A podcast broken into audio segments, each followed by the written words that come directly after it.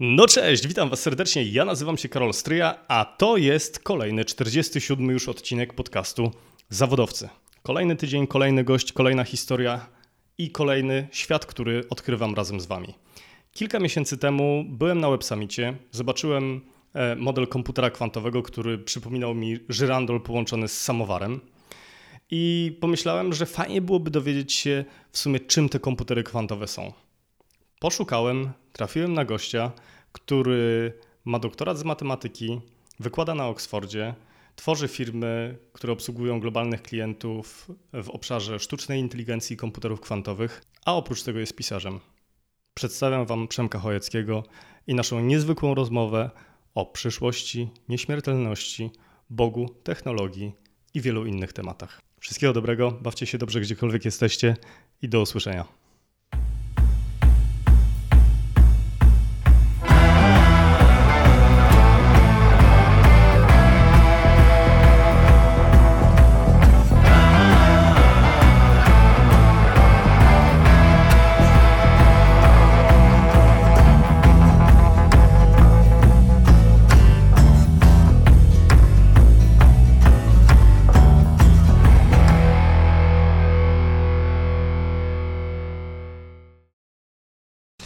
Przemku, witam cię serdecznie. Cześć. Bardzo dziękuję, że znalazłeś czas. Wiem, że jesteś mega zapracowaną osobą. Dużo latam rzeczywiście, ostatnie trzy miesiące były intensywne. Przemku, czy mógłbyś się przedstawić, powiedzieć, czym właściwie się zajmujesz? Z wykształcenia jestem matematykiem. E, w tym momencie zajmuję się głównie e, z jednej strony badaniami, a z drugiej strony prowadzeniem firm i prowadzeniem grupy technologicznej Ulam AI, w ramach której głównie zajmuję się Board Technology, spółką, e, która skupia się na komputerach kwantowych i wykorzystaniu w logistyce i transporcie. No dobrze, brzmi bardzo interesująco, ale mm, mnie też interesuje to, w jaki sposób stało się to możliwe, że robisz to, co robisz i cała twoja droga wcześniej. E, skąd to zainteresowanie matematyką u ciebie? Wiesz co, od wczesnych lat byłem zainteresowany tak naprawdę dwoma rzeczami, właśnie matematyką i e, literaturą z drugiej strony. Dużo czytałem i dużo czytałem i technicznych książek, i literatury pięknej. E, jak byłem nastolatkiem, to tak za bardzo nie wiedziałem jeszcze, co chcę robić, ale wiedziałem, że być może albo chcę zostanę jakimś matematykiem, albo zostanę informatykiem, albo będę pisarzem. To było takie, potem szybko stwierdziłem, że to nie jest przemienne i nie jestem w stanie, nie będę w stanie być... Ale jedno i drugie to sztuka. Tak, jedno i drugie to sztuka, to jest prawda akurat. E, tylko nie jestem w stanie być na początku pisarzem, a potem matematykiem. Jestem w stanie być na początku matematykiem, a potem pisarzem. Dlatego, o, że ciekawe. Ja, na, ja do tego wniosku doszedłem naprawdę wcześniej, więc to było takie gimnazjum, liceum. E, no i rzeczywiście potem spełniłem te, te rzeczy, dlatego te, teraz właśnie wydałem trzecią książkę, e, e, więc potem, potem zacząłem pisać znacznie więcej. Pisałem też w międzyczasie, e, ale stwierdziłem, że te, pójdę na początku totalnie w matematykę. No i to się wydarzyło naturalnie przez ciekawość. Ciekawość świata i to poznawanie matematyczne świata dla mnie zawsze było naturalne, bo zawsze szukałem jakiejś struktury w tym, co mnie spotyka w życiu. E, I ta matematyka dawała idealne narzędzia, więc zacząłem się skupiać na samej matematyce. Potem trafiłem do Staszica, to jest jedno z liceów w, Warszawie, które jest bardzo, bardzo matematyczne. Mhm. No i tam już było naturalne środowisko do tego, żeby startować w olimpiadach, żeby wejść w tą matematykę jeszcze głębiej. I w takim razie, jak widzi człowiek świat otaczający, który jest tak skoncentrowany na matematyce? Czy świat dla ciebie to, nie wiem, to równania, to cyfry? Wiesz, nie, no, powiem ci dlaczego pytam, bo ja na przykład y, świat widzę obrazami i bardziej go czuję niż widzę. Ale znowu nie mam w ogóle, wiesz, uzdolnień w, w, w kierunku matematycznym, tak, dlatego ale... mnie zawsze interesuje, wiesz, jak inni ludzie postrzegają świat, jak go widzą. Dla mnie to też są głównie obrazy, ale też analogie. E, bo ja staram się głównie szukać struktury w świecie i tym, co mnie otacza, i to matematyczny sposób widzenia świata, które zdecydowanie mam. E, to jest sposób widzenia przez e, właśnie szukanie struktur, kształtów, analogii z tym, co wydarzyło się wcześniej, wchodzenia głębiej, staranie się dojść do pierwszej przyczyny, dlaczego wydarzyło się tak i próby zrozumienia tego, kim jest drugi człowiek, dlaczego tak postąpił, czy, kim, jak, jak, wygląda ten świat e, i dlaczego w taki sposób. Mhm. E, no i to jest super pod tym względem, że ostatecznie jak pójdziesz tą ścieżką do końca, no to okazuje się, że e, nie da się być smutnym, nie da się być niezadowolonym z życia, bo masz ciągle tą wdzięczność za to, że to, co, się, co ciebie spotyka, jest, jest dobra, że, że to prowadzi cię dalej po takiej naturalnej drodze. I że, a jeżeli spotykacie coś złego, to, to też wynika z tego, że być może ktoś miał jakieś powody, żeby zachować się w ten sposób. Więc ja mam takie, mam dużo empatii do innych ludzi i dużo, dużo zrozumienia dla, dla wszelkich błędów. Czyli istnieje coś takiego jak przeznaczenie, czy nie? E, nie, nie ja, ja nie wierzę w przeznaczenie jako nie, nie, takie. Pytam ale, ciebie. E, nie, nie, nie wierzę w jedną ustaloną ścieżkę. Mhm. Wierzę w taką wolną wolę, przynajmniej częściową, którą... którą Ale Bóg istnieje, czy nie? E, dla mnie istnieje. Ja, w sensie ja, ja wierzę w Boga katolickiego, mhm. E, ale też e, że, rzeczywiście to, jaki jest ten wszechświat ostatecznie, jest dla mnie dużą zagadką i to też jest dla mnie takim ostatecznym celem próba zrozumienia tego, jak wygląda ten, ten, ten wszechświat i co jest poza naszym układem słonecznym, czy in, inne życie na innych planetach, jak to wygląda. E, to jest coś, co chciałbym rzeczywiście zobaczyć, zrozumieć. Też na przykład mimo tego, że e, wierzę w Boga, to jednocześnie zastanawiam się, jak przedłużyć swoje życie bardzo bardzo mocno z tego powodu, że chciałbym wylecieć poza nasz układ słoneczny. To jest nie, mhm. nie tyle jak, jak Elon Musk podróż na Marsa, tylko rzeczywiście fajnie byłoby zobaczyć, co jest totalnie poza naszym układem słonecznym. Słuchaj, no ostatnio słyszałem coś takiego, że e, 100 is the new 60, tak? E, super, no tak, tak, tak. Rzeczywiście widać trend na to, że życie się, się wydłuża i rzeczywiście do tylko widzisz, problem polega na tym, że w tym momencie biologicznie chyba takim wiekiem ostatecznie jest 120 lat. Bo tam jest kilka przyczyn, dlaczego tak się dzieje, ale rzeczywiście, jeżeli chcesz drastycznie przedłużyć ten wiek, swój wiek e, poza to, to musisz wynaleźć kilka, dokonać kilku przełomów w medycynie i w tym, co, co się dzieje. Czy ostatecznie jest takie hasło, e, żeby świadomość wysłać do chmury i wtedy jak pozbyć się ciała, mieć wszystko digitalizowane.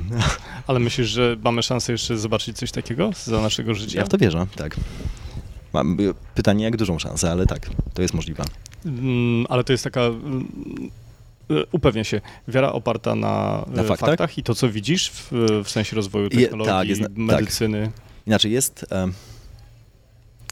jest na to szansa, inaczej, znacznie większa szansa jest na to, że pewnie będziesz w stanie przedłużyć życie do 200-300 lat, niż to, że będziesz w stanie w nieskończoność, ale tak być może to, że przedłużysz o te, do tych 200, to nagle ci pozwoli potem dokonać jeszcze kolejnych przełomów. Ale będziemy żyć w tym samym ciele, czy to mm. będzie inne ciało? Wiesz co, być może, być może jeszcze, do, do 200 pewnie być może jeszcze w, będziesz miał tą samą głowę, niekoniecznie całe ciało, bo to mhm. jest jakby, e, bo te, różne części ciała się różnie psują i tam są duże, różne problemy być może będziesz w stanie zachować swój mózg biologicznie i to jest jeszcze taki, taki moment, że ten mózg będzie sobie lewitował w jakiejś cieczy i coś tam się będzie działo dookoła, e, ale, ale wszystko, wszystkiego innego się pozbędziemy. Mhm. To tak pewnie do 200 lat, a potem, żeby mieć powyżej tych 200, to już będziesz potrzebował innych rzeczy. Kurczę, no niesamowite. A e, jak sądzisz, co może się wydarzyć w ciągu najbliższych 30 lat? E, wiesz, takim kluczowym jest kilka takich rzeczy, które pewnie do jakiegoś stopnia się wydarzą i będą kluczowe. Um, rozwój sztucznej inteligencji i takiej rzeczy. Singularity. Tak? Singularity jako takie I, I, to jest też coś, co być może nas przybliży do tej długowieczności, albo totalnie wyeliminuje rasę ludzką.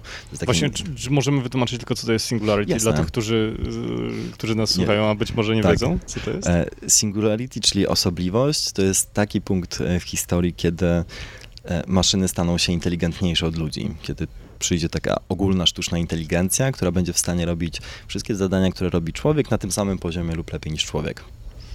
Mhm. To, to jest singularity jako takie. I rzeczywiście podejrzewa się, że ten moment nastąpi między 2040 a 2050 rokiem. Przy czym to oczywiście są różne hipotezy na ten temat i to ma jakieś być może pokrycie w faktach, ale prawda jest taka, że to jest tylko wiara iluś ludzi, większość ludzi, którzy zajmują się sztuczną inteligencją, wierzy, że to będzie ten moment. Um, A jakie jest twoje zdanie? To się może zdarzyć, nawet wcześniej. Mhm. Przynajmniej taki moment, bo jest, dużo być może będzie zależało ostatecznie od mocy obliczeniowej, też dlatego się zajmuję częściowo tym, czym się zajmują obecnie te komputery kwantowe, ale wierzę, że do jakiegoś stopnia jesteśmy w stanie stworzyć taką półogólną sztuczną inteligencję, która będzie w stanie robić te rzeczy, które robi człowiek, ale być może nie tak dobrze jak człowiek, bardziej jak nastolatek. W sensie ja, ja myślę tak w, w kategorii rozwoju, że będziemy w stanie stworzyć coś, co się ogólnie będzie w stanie nauczyć wszystkiego, um, ale nie aż tak głęboko jak człowiek. Czyli to będzie taka różnica między robieniem czegoś, nazwijmy to twórczo, a byciem artystą, tak? Tak, albo pomiędzy byciem amatorem a profesjonalistą. Że mhm. Będziesz w stanie być, że będziesz miał takiego idealnego dyletanta w każdej dziedzinie życia. No dobrze. E, słuchaj, zostawmy to na razie mhm. na boku i wróćmy do, do ciebie, bo ty jesteś bohaterem e, tej naszej rozmowy i chciałbym e, dowiedzieć się jak najwięcej o tobie. Czyli Starshic, matematyka, tak. konkursy. Olimpiady, tak. I Olimpiady. dzięki temu... Mhm. I dzięki temu tak naprawdę już w drugiej klasie, w drugiej klasie byłem finalistą, już wiedziałem, że mam wejście na studia, więc te inne przedmioty trochę poszły w odstawkę. Ale też zacząłem dużo czytać też matematyki dookoła, starałem się przygotować jak najlepiej e, do, do e, i do startu w olimpiadach w trzeciej klasie e, byłem szósty ex z jedną osobą, co było tak naprawdę dużą porażką dla mnie, bo byłem szósty ex na, na skalę w Polsce, na całą Polskę, co powodowało, że niestety nie pojechałem na olimpiadę międzynarodową, bo jechało pierwsze sześć osób a ja byłem szósty, ale egzekwo, więc a -hmm. potem drugi niestety przy porównaniu wyników e, z poprzedniego etapu i to spowodowało, że ja naprawdę płakałem wtedy, to był jeden z najgorszych momentów, mimo że to brzmi w tym momencie jest śmieszne, ale e, rzeczywiście no, to, to, było jak, to, tak, to, to, to, było, to było jak olimpiada, wiesz, to, był, to był jak sport, to było jak ze sportowcami, którzy przygotowują mhm. się przez cały rok i startują i, i to jest tak, tak, jakbyś trochę nie, właśnie nie, nie, lądujesz na tym podium, jesteś czwarty, no jesteś tak blisko, a jednocześnie tak daleko do, te, do tego miejsca, e, no i to spowodowało, że potem całe całe wakacje poświęciłem właściwie na matematykę, a że potem się też dużo uczyłem żeby nie powtórzyć tego więcej. E, no i potem jak poszedłem na studia, poszedłem na, e, na, na, matematykę. Na... Poszedłeś na studia wcześniej? Czy nie, poszedłem normalnie z wiekiem. Dokończyłeś z wiekiem, tak? E, tak, tak tylko szybciej skończyłem, bo właśnie potem jak poszedłem na studia, to już dużą część materiału znałem e, i na dobrą sprawę od pierwszego roku chodziłem na zajęcia z trzecim, czwartym, piątym rokiem e, i w dwa lata na dobrą sprawę zrobiłem cały program studiów do magisterskich. E, I to, to, to było śmieszne, bo tam miałem czasami po trzy przedmioty jednocześnie, mhm. więc tro, trochę jak w Harrym Potterze, tam Hermiona Granger, która chodzi na, teleportuje się pomiędzy zajęciami. Część zaliczyłem w ten sposób, że zaliczyłem algebrę 2, i, a nie, nigdy nie robiłem algebry 1, jakieś tak, takie dziwne rzeczy. No ale rzeczywiście e, przez to skończyłem studia szybciej, bo w te dwa lata zrobiłem wszystko. E, jedna z pań profesor wtedy do mnie podeszła i zapytała, czy nie chcę, czy nie chcę wyjechać, bo żeby się bardziej rozwinąć do Paryża. E, ja się zgodziłem. I, po, I, pojechałem do tego, do tego Paryża praktycznie nie znając języka. Zacząłem się go uczyć dopiero, kiedy się zgodziłem. E, no i Paryż był takim naturalnym miejscem. Mówisz o francuskim, czy o... Tak, tak. francuskim. Mm, Paryż był takim naturalnym miejscem, bo e, matematyka we Francji, ta abstrakcyjna, e, stoi na najwyższym światowym poziomie. Tam rzeczywiście jest takie skupienie matematyków, że podobne masz właściwie tylko w Bostonie, gdzie jest Harvard, MIT, MIT. tam Boston College, Boston University, e, ale naprawdę Oxford, Cambridge, Londyn, nie, to, to, jest totalnie inna liga. Humanistyczna, tak, tak. nieścisłe. Więc e, ta, ta, pani profesor, której bardzo dziękuję, wiedziała, co robi, e, wysyłając mnie tam. Ja nie wiedziałem, co robię jadąc tam, bo byłem totalnie nieprzygotowany i dopiero pół roku później obudziłem się, że nagle jestem we Francji, z dala od rodziny, przyjaciół, znajomych. Więc początek był ciężki, bo właśnie nikogo nie znałem, tam oprócz jednego znajomego, z którym rzeczywiście blisko się trzymałem, który też wyjechał w tym samym czasie ze mną. I szyb, ale te, szybko się odnalazłem dzięki temu, że jednak matematyka jest uniwersalnym językiem. Wtedy też e, e, śmieszne było to, że skupiając się na tej nauce, przez kolejne pół roku zrobiłem tam z kolei wszystkie przedmioty. Więc w 2,5 roku, w 2,5 roku miałem totalnie zaliczone wszystkie, wszystkie rzeczy, e, ale stypendium dalej miałem wypłacane, więc stwierdziłem, że nie będę tego kończył. Mogłem skończyć studia w 3 lata, na dobrą mhm. sprawę, e, ale przez półtora roku byłem studentem jeszcze, czyli łącznie byłem 4 lata, co tak było rok krócej niż normalnie, ale przez półtora roku nie miałem żadnych zajęć, więc tylko e, jeździłem po różnych seminariach w samym mhm. Paryżu, seminariach takich akademickich, gdzie prof byli profesorowie, byli doktoranci e, i mówiło się o najnowszych badaniach. Mm, I dla mnie to było takie super doświadczenie, też bardzo wyzwalające. Już mimo że formalnie byłem studentem, no to tak naprawdę ży, żyłem już totalnie jak nie student e, i też głównie poświęciłem się badaniom, więc badaniom plus wizytom w muzeach, plus czytaniu dużo literatury pięknej, e, żeby przygotować się dobrze do doktoratu. Wiesz co, bardzo mnie, bo doktorat też zrobiłeś. W, tak, też w Paryżu. W Paryżu. Mm, bardzo interesuje mnie ten wątek, który poruszyłeś dotyczący literatury pięknej, bo w, wspominałeś, że napisałeś trzy książki. Tak. I rozumiem, że wydałeś je. Wydałem je, są dostępne e, zamówienia w księgarniach online. Mhm. E, tak, pisałem właściwie przez cały czas. Wcześniej pisałem, pisałem dziennik, który jest e, na razie nie jest dostępny mhm. publicznie. A w, będąc na Oksfordzie już zacząłem pisać powieści. I to są powieści takie trochę jak stare filmy Woody'ego Allena, gdzie nie chodzi o fabułę, a bardziej chodzi o to, jak ludzie ze sobą rozmawiają i o czym. E, I to były powieści, w których Bystry Potok, Plac Zbawiciela i teraz Jak być dwudziestolatkiem. E, pierwsze dwie powieści były o tym, takich problemach, które ja miałem, czyli czy warto wrócić do Polski, co, jak się odnaleźć, o nowych technologiach, ekonomia, do czego zmierza ten świat, o historii. E, taki totalny miszmasz tego, co może dotyczyć młodego człowieka. Polecam, jeżeli ktoś ma wątpliwości. E, wiesz co, no, użyłeś słowa klucza, bo e, Woody Allen to dla mnie, wiesz, jeden z ulubionych mm. twórców i o, ja też Drobne Cwaniaczki to jest po prostu film, do którego wracam zawsze, kiedy tylko e, potrzebuję, wiesz, zmienić sobie nastrój na lepszy. To, to co mówisz jest niesamowite, Przemek, gratuluję ci takiego, wiesz, talentu na pograniczu nauk ścisłych i, i humanizmu bo skoro piszesz, no to... Dziękuję, tak, tak. To, to musi to tak działać. Słuchaj, e, no dobra, e, studia, Francja i tak dalej i postanowiłeś wrócić do Polski w, w takim razie. Tak. Jeszcze po Francji był Oxford mhm. przez dwa lata, bo we Francji byłem pięć lat, potem stwierdziłem, że był taki właśnie moment zastanowienia, czy wracać już teraz. W ogóle ja wyjeżdżając tak naprawdę myślałem, że wrócę za rok, że do tej Francji pojadę na rok, wyszło 7 lat i to było takie naturalne, że wyjechałem na rok, potem przedłużyłem na kolejny rok, potem stwierdziłem, że może jednak zostanę na doktorat, bo to jest wartościowe z perspektywy nauki. A już po tych pięciu latach stwierdziłem, ok, e, Francja na razie nie, bo już po pięciu latach e, miałem wystarczająco i stwierdziłem, że jakiś kraj anglosaski, więc albo Stany, albo Wielka Brytania. Udało mi się dostać pozycję na Oxfordzie, więc tam pojechałem. To było super doświadczenie przez dwa lata.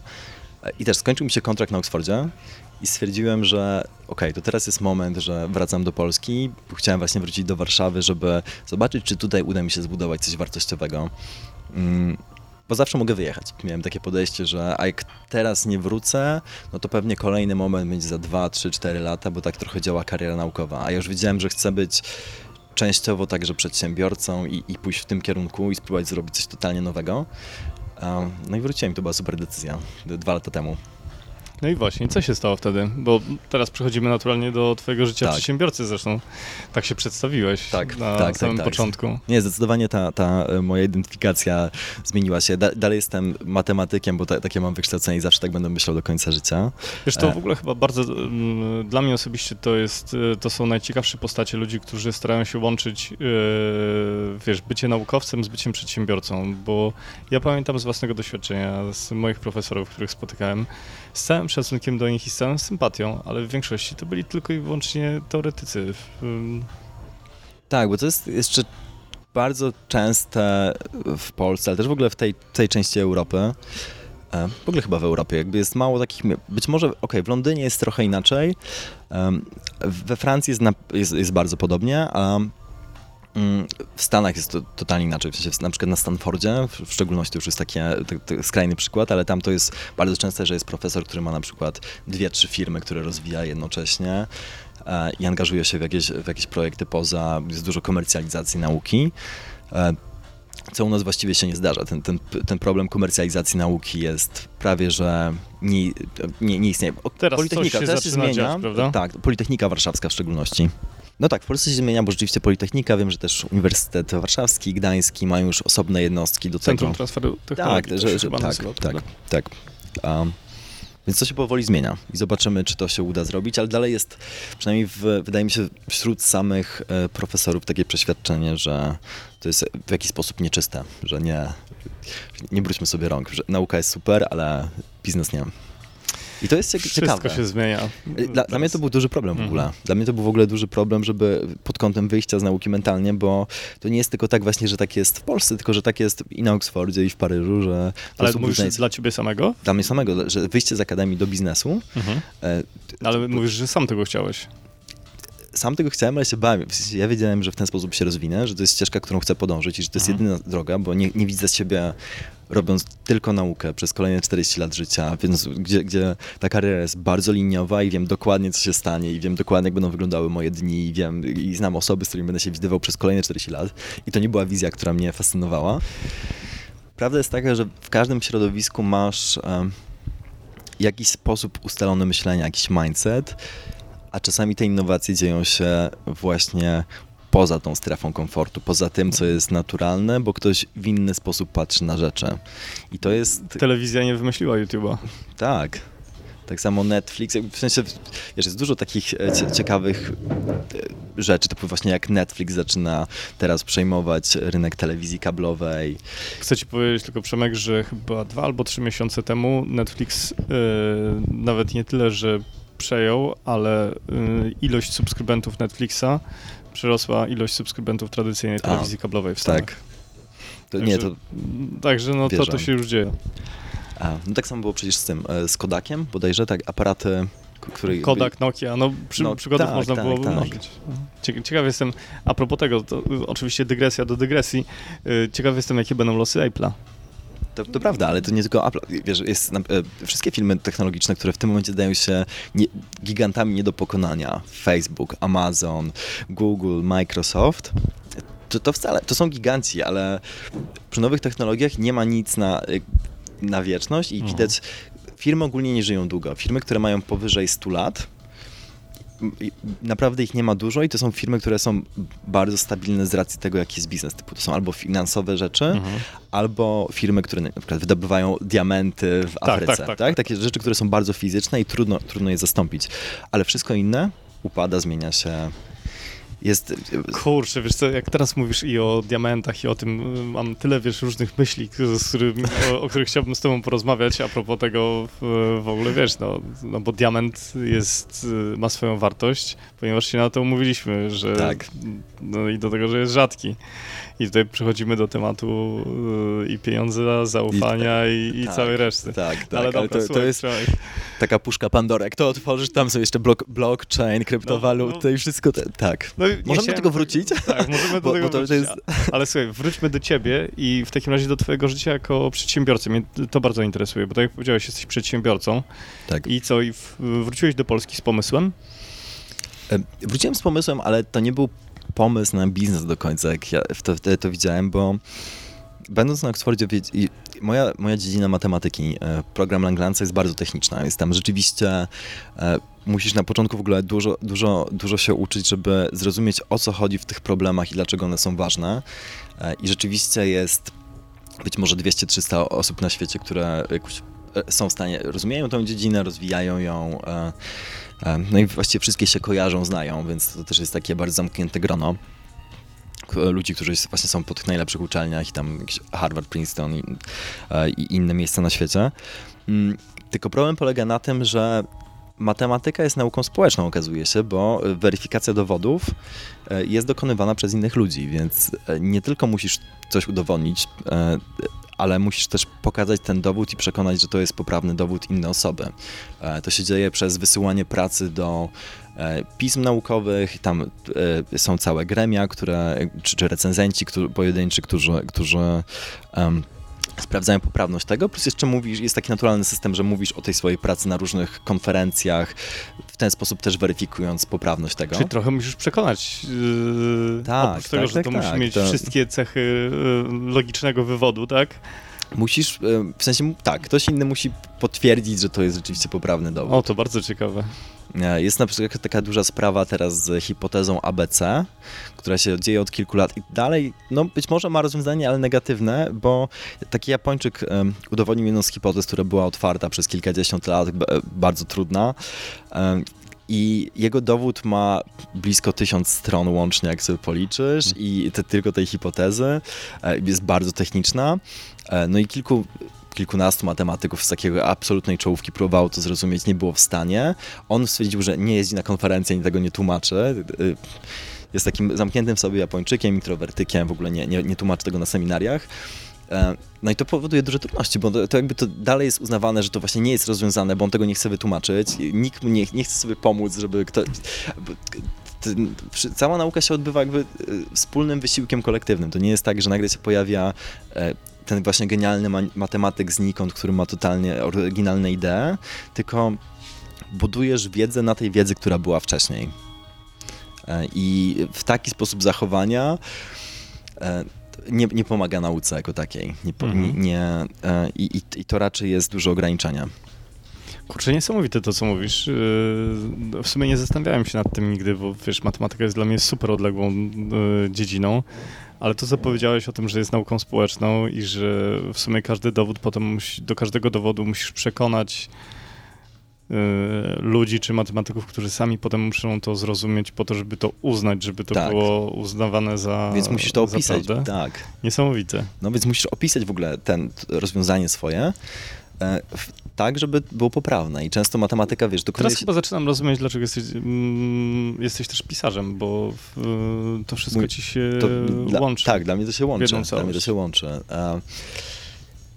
I teraz dla mnie to właśnie to było naturalnym krokiem do przejścia w sztuczną inteligencję, bo zacząłem się zastanawiać, okej, okay, ten proces się zaczyna wydłużać, te dowody są coraz bardziej skomplikowane, ten tysiąc stron na przykład, to, to, to też w jaki sposób, czy jesteś w stanie zweryfikować te rzeczy automatycznie, czy jesteś w stanie zaprząc maszyny do takiej pracy, która będzie, czyli żeby byli takimi recenzentami wirtualnymi prac naukowych, żeby, e, żeby maszyny były w stanie komputerowo sprawdzić, czy praca jest poprawna, czy nie. E, no i to tak naprawdę doprowadziło mnie, napisałem na ten e, temat publikację e, Deep Algebra, to potem było na dwóch konferencjach już informatycznych, to była taka dość szybka zmiana. Mm, to, to jakoś wzbudziło zainteresowanie wśród ludzi. I to był naturalny początek dla mnie, kiedy wróciłem do Polski i zacząłem angażować się bardziej w sztuczną inteligencję. To było po napisaniu tego, już wiedziałem, że chcę iść bardziej w to i zastanawiać się bardziej, czy właśnie jestem w stanie sprawić, żeby maszyny automatycznie to weryfikowały. I to doprowadziło mnie też do założenia Ulama, ale na, Ulam AI jako grupa technologiczna, tylko że na, na, początku nie miałem totalnie idei, jak to zrobić biznesowo, to był dalej projekt naukowy, dalej byłem z tego, z, z akademii, więc trudno mi było myśleć o biznesie. I w Polsce zacząłem od konsultingu. Miałem y, większe, mniejsze podmioty, ale to był konsulting z uczenia maszynowego statystyki przy kilku mniejszych projektach. Ty jako ty, tak? Jako ja jako ja. W sensie ja, mhm. jako, ja jako, jako firma Ulam już była założona, ale to było tak, tak naprawdę jednoosobowa działalność gospodarcza, to było ja jako ja. E, więc te, tym kosztem na początku to był tylko ten ZUS. Ale to było tak, że ty sam zacząłeś szukać klientów, czy po prostu to jest tak wąskie środowisko, że... E, i, jedno i drugie. Wyszło przypadkiem od e, e ktoś się do mnie zgłosił z pytaniem, czy myślałem o czymś takim. Powiedziałem, że ja myśla, myślałem, więc możemy zacząć. I to wyszedł z tego naturalny consulting na 2-3 tygodnie. E, a potem stwierdziłem, że ok, to złapię więcej takich projektów i zobaczę, gdzie mnie to doprowadzi. I po tym wszystkim już wiedziałem, że chcę iść bardziej w tym kierunku, ale nie chcę robić konsultingu. Czyli nie interesuje mnie aż... Czyli chcesz tworzyć, chcę a nie, tworzyć produkt. To, a nie towarzyszyć. Tak. Chcę, tak, dokładnie. Chcę tworzyć własne produkty, chcę, chcę je rozwijać. E, ale też wiedziałem, że to jest to, to środowisko, bo jest dynamiczne w, przeciwieństwie do akademii. Tylko to jeszcze był taki moment, kiedy miałem problem właśnie z tym, wiesz, to wychodzenie z akademii jest trudno tyle, że w głowie jest cały ten mindset, że przejście z akademii do biznesu to jest porażka, że to jest, że jesteś, e, że jesteś loserem, tak. To, bardzo w Polsce bardzo chyba, prawda? Nie, nie, nie. To, to jest ogólno, w sensie moi znajomi e, tak, tak samo Harvard, Princeton, Oxford, Cambridge. E, wszy, wszyscy jak mówili o ludziach, którzy odeszli z akademii, kiedy ja robiłem doktorat, mówili w taki sposób o tym człowieku, jakby właśnie przegrał życie. I, ja to, i to, to i naprawdę właśnie to nie chodziło o to, że Polska, bo to jeszcze byłby najmniejszy problem, tylko rzeczywiście topowe uczelnie i dalej było To taki... bardzo ciekawe, wiesz, że istnieje taki cenzus właśnie. Tak. To jest takie samo ograniczające się e, trochę grupa ludzi, społeczeństwo. Mhm. E, I ja to czułem bardzo, bardzo mocno. Mm. Wiesz, przychodzi mi teraz na myśl moja koleżanka, która właśnie zawsze podkreśla, kawa nie wyklucza herbaty. No. Tak, tak. tak. Okej, okay, żeby ci naświetlić tę perspektywę i też dlaczego ja uznawałem, że to jest prawda przez długi czas, e, to wynikało z tego, że szczególnie w tej mojej działce rzeczywiście intelektualnie to jest najtrudniejsze, co możesz robić. Tak? tak z takiej perspektywy czystego intelektu, jak trudne tam są rzeczy, które rozważasz. E, no i było takie założenie, że okej, okay, to wszystko inne musi być znacznie prostsze, że to już nie są takie wyzwania, że poszedłeś, bo właśnie to ci nie wychodzi. Mhm. Tego to nie jest prawda, bo okazuje się, że teraz e, ja robię tak samo dużo badań, jak robiłem wcześniej. One są bardziej rozproszone po właśnie sztuczna inteligencja, fizyka kwantowa e, ostatnio. I tych rzeczy, tych, tych, tych, tych badań jest dalej dużo. Ale prowadzisz badania są, już jako... Jako firma teraz Jako całej. firma. Tak, tak. W sensie jestem częścią zespołu, czy, czy, czy ten zespół pracuje, w, w, ramach Ulama jest kilkanaście osób w tym momencie. Mhm. Więc to już jest taka, taka większa grupa. E, I rzeczywiście robimy badania nad kilko, kilkoma rzeczami, plus jeszcze od razu je komercjalizujemy na własny użytek, więc to jest fascynujące. E, I wcale intelektualnie to nie jest mniej wymagające niż wcześniej. Wręcz przeciwnie, dlatego że nagle z uwagi na to, że nie idziesz właśnie taką ścisłą ścieżką, że musisz mieć publikacje z określonej dziedziny, żeby aplikować na granty, żeby te potem gra dostać grant, dostać e, te prestiżowe pozycje, e, to musisz pokazać ekspertyzę w bardzo wąskiej działce. Mhm. A tutaj ja sam wyznaczam zasadę. No pewnie. Ale powiedz, y, czyli teraz prowadząc, y, prowadząc firmę, y, przepraszam, że tak zapytam wprost, żyjesz bardziej z grantów, czy to są już zlecenia? Nie, to są na, na razie to są klienci inwestorzy klienci, inwestorzy, którzy wiedzą, tak. w, wierzą po prostu w potencjał twojego e, zespołu i tak. pracujecie nad, e, nad problemami, które ty definiujesz i uznajesz za, za ważne, tak? Tak, tak. W sensie, inaczej, ja je definiuję na poziomie globalnym, ale oczywiście potem wdrożenie do klienta, no to jest już Aha, bardziej specjalizacja ale tego. Ale pracujecie na konkretnych problemach, które tak, potem tak, to są konkretne możecie problemy. Za, tak. zaaplikować. Dobra. Tak, tak, tak, tak. Mm, dobrze. I w, wróciłeś i w, wspominałeś też o, y, o, o, biznesie jednym, y, który odpaliliście w, Warszawie. Mógłbyś tak, powiedzieć? jasne. To w ogóle pierwszym biznesem takim z, z prawdziwego zdarzenia, e, bo Ulam sobie działał, ale to było właśnie jednoosobowe, ja totalnie nie miałem pomysłu. W tym czasie mniej więcej zgłosił się do mnie znajomy. Nasza historia poznania się była taka, że e, Enio, bo o nim mowa, e, prowadził wtedy bar Six Cocktails w Warszawie. To jest jeden z bardziej znanych e, barów koktajlowych. E, super, da, polecam, da, dalej działa sprawnie na, na, na Mokotowskiej. E, I poznaliśmy się przez wspólnych znajomych na degustacji whisky e, w Warszawie i na zasadzie, że kolega was, nas właśnie skojarzył, bo ja wtedy byłem na takim etapie, że biznes i myślałem, że właśnie może własne miejsce, może własny, własny bar. Na, na szczęście o, to, to, to, było dość szalone to, wtedy. To, bardzo odległe to było bardzo odległe. Mówisz, no? to, to, było bardzo odległe. Na szczęście, a z kolei Enio był na etapie, że on może, że nie bar, ale sztuczna inteligencja. I na szczęście on mnie przekonał, że bar to nie jest najlepszy pomysł, tylko żeby, żeby iść w tą sztuczną inteligencję. No i zaczęliśmy tak rozmawiać, przy, e, spotykać się i rozmawiać e, o tym biznesie i on w pewnym momencie rzeczywiście rzucił ten pomysł, e, żeby zacząć Bringa. E, idea była taka, że e, do 60-90 minut w obrębie Warszawy móc dostarczyć wszystko i robić to sprawnie. I to było, wynikało z takiej naturalnej potrzeby u niego z tego, że prowadzi bar, więc musi do, mieć takie rzeczy regularnie, typu jakieś zamu, za, typu brakuje mu jakiś cytryn, brakuje jakiegoś mhm. alkoholu tak, i dostarczenia. Tak, tak, tak, tak. No i też tak naturalnie na co dzień, że też... Zresztą jesteśmy... chyba coś takiego jest, to się nazywa Lisek, czy coś, coś w tym stylu? Teraz jest chyba więcej, jest, jest też Pickpack, mhm. E, jest... E, jest jakieś takie kilka mniejszych rzeczy, które ro. Kiedy to było? Przypomnijmy. To, to, było, e, firmę założyliśmy ostatecznie w maju 2017, tak żeby, okej, okay, więc wracam do Polski w sierpniu, 2000, w lipcu 2016 roku. E, na początku są te próby z konsultingiem. E, samego Ulama za, zakładam chyba na, właśnie na początku 2017 roku. E, Bringa założyłem w Założy, zarejestrowaliśmy właśnie w maju Zeniem. 2000, Zeniem, tak, w 2017, w maju 2017 roku, a oficjalny start usługi był w pod koniec października 2017 roku. I ten, mhm. te pół roku to było w większości e, dogrywanie systemu informatycznego, całej platformy, E, cała platforma działała na Messengerze, to była aplikacja messengerowa. Ale wasza była idea w, i tak. zleciliście po prostu budowę tej całej. Tak, znaleźliśmy super, e, super software house, bo nie chcieliśmy zatrudniać programistów na stałych, też z uwagi na koszty. To wszystko robiliśmy sami z własnego kapitału, więc to było takie totalnie bootstrapowe. Mhm. Co nie było dobre, bo po, potem po czasie widzieliśmy, że ten biznes jednak logistyczny jest nie tylko trudny, ale też bardzo... Wymagający. Tak, i generujący duże koszty, e, związane właśnie z kierowcami, z tym, żeby mieć samochody dostępne, e, że trzeba czasami dopłacać, kiedy właśnie tych zleceń nie ma za dużo, plus marketing, branding. E, to wszystko generuje koszty, my nie mieliśmy tych pieniędzy, więc e, ostatecznie to był też e, powód, dlaczego, dlaczego ten biznes się nie udał, dlaczego padł, mimo że mieliśmy w pewnym momencie naprawdę zaangażowanych klientów. E, mieliśmy powiem taką grupkę 10-20 klientów, którzy regularnie u nas zamawiały, włącznie z jednym bardzo popularnym teraz raperem, który, który regularnie zamawiał u nas praktycznie w każdym tygodniu i był największym fanem. Co tu mówisz? To, to było super, to było super. Naprawdę mieliśmy mhm. klientów, którzy nas kochali, przynajmniej te właśnie te, te 10-20 osób, e, tylko że to było niestety zbyt mało i to, to, to była duża szkoda, że, że mieliśmy w takim właśnie apogeum po 20 zleceń dziennie średnio, a powinniśmy mieć 100-200, żeby to zaczęło wychodzić tak w miarę na, na zero.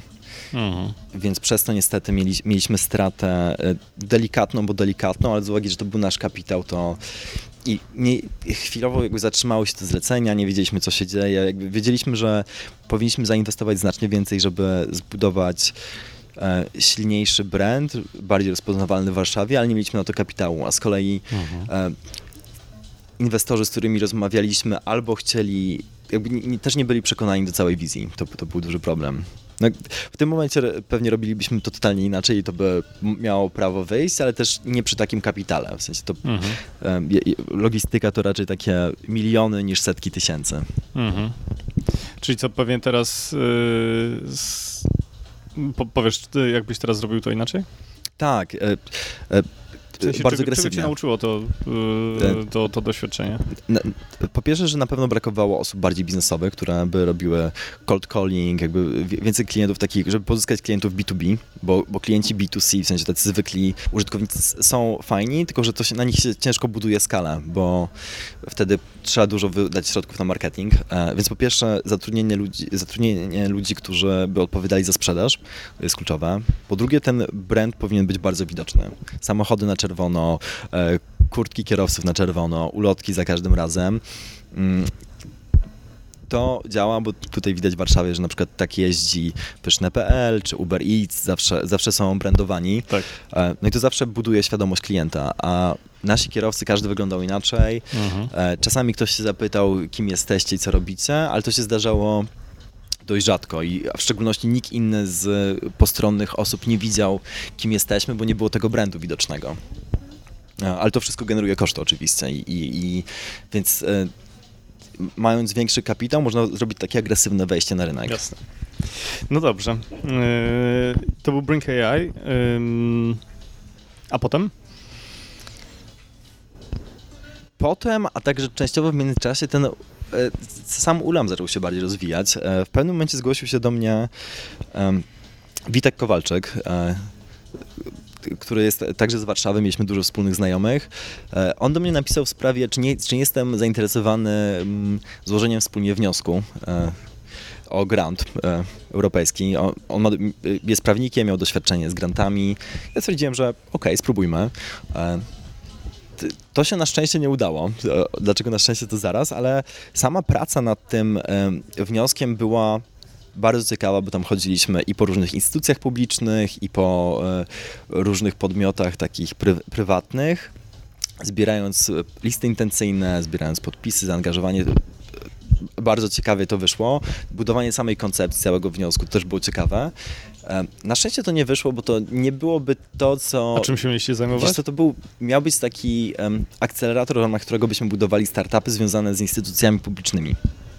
E, sztuczna inteligencja ogólnie w administracji. Mhm. To jest fajne, tylko że z administracją, jeżeli byśmy tylko z nią pracowali, to jest dość ciężka praca, bo to jednak dużo, Wiem, wymaga dużo zmian, to ja- jest... E, Pracowałem przez 7 lat z e, administracją, także, e, także wiem o czym mówisz. Tak, więc te, te zmiany trudniej wprowadzić i gdybyśmy, i oczywiście ja jestem bardzo otwarty w ogóle na sektor publiczny i, i, i, i fajnie jest zmieniać i fa- super, że teraz w ogóle są programy typu GovTech, gdzie różne ministerstwa się otwierają, udostępniają dane i, i współpracują ze startupami.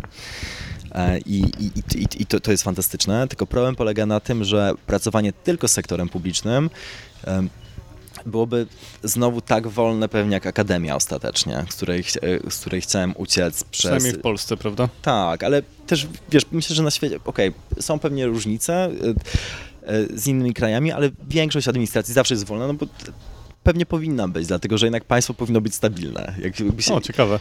nie, nie, no, y, serio, w sensie jakby wiesz, państwo się zmieniało co miesiąc, Mhm. to nie wiem, czy byśmy się czuli komfortowo.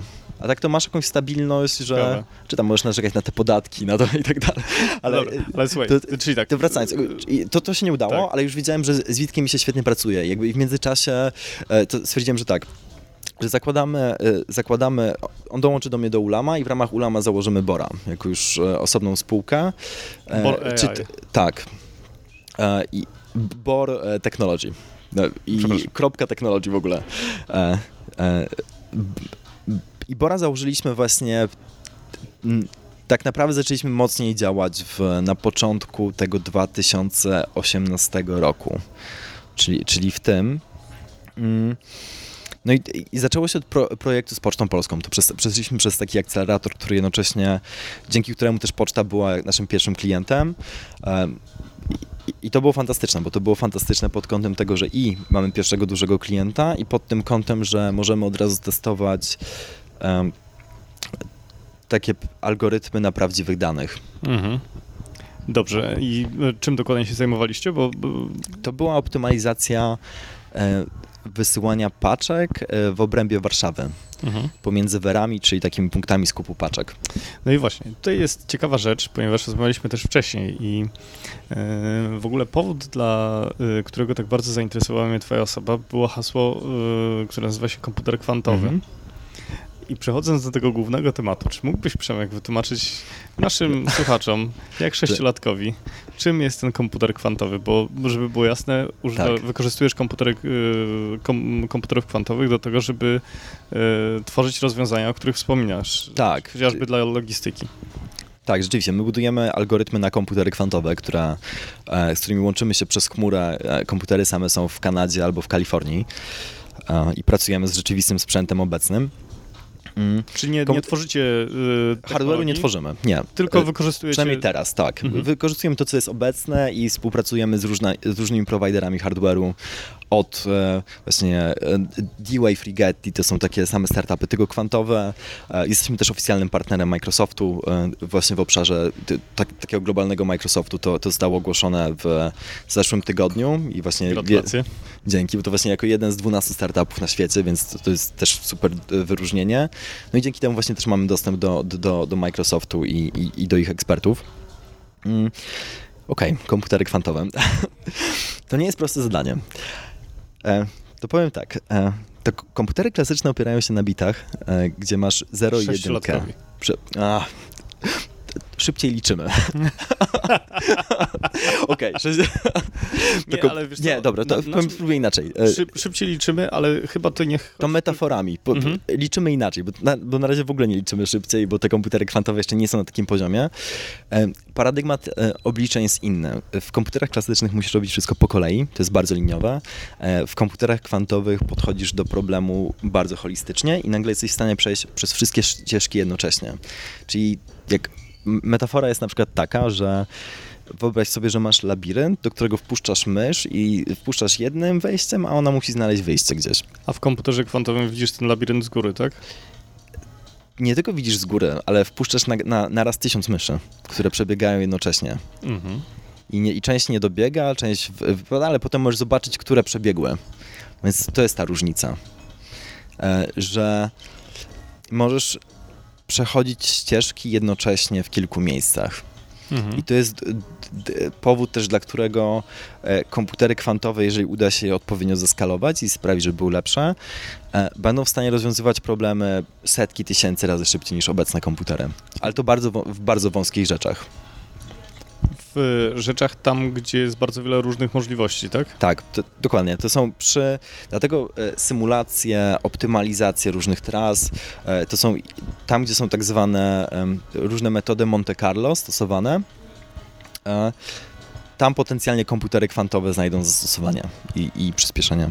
Czyli komputer kwantowy to nie będzie takie rozwiązanie, które, nie wiem, będziemy nosili w telefonie y, komórkowym za jakiś czas? Niekoniecznie. W sensie to, to bardziej... Y, w sensie jest to do czegoś innego całkowicie tak, niż, tak, tak, niż tak. tradycyjny komputer taki z mocą obliczeniową na zasadzie generowania rzeczywistości na ekranie. Tak, komputery kwantowe są trochę jak takie karty graficzne. Nie wiem, czy kojarzysz, są CPU i QPU. CPU to są te normalne procesory, tak. GPU to są te graficzne procesory, ale używa się ich jednocześnie, bo e, Szczególnie, w szczególności na GPU jesteś w stanie szybciej na przykład trenować sieci neuronowe, właśnie robić całe uczenie maszynowe znacznie szybciej.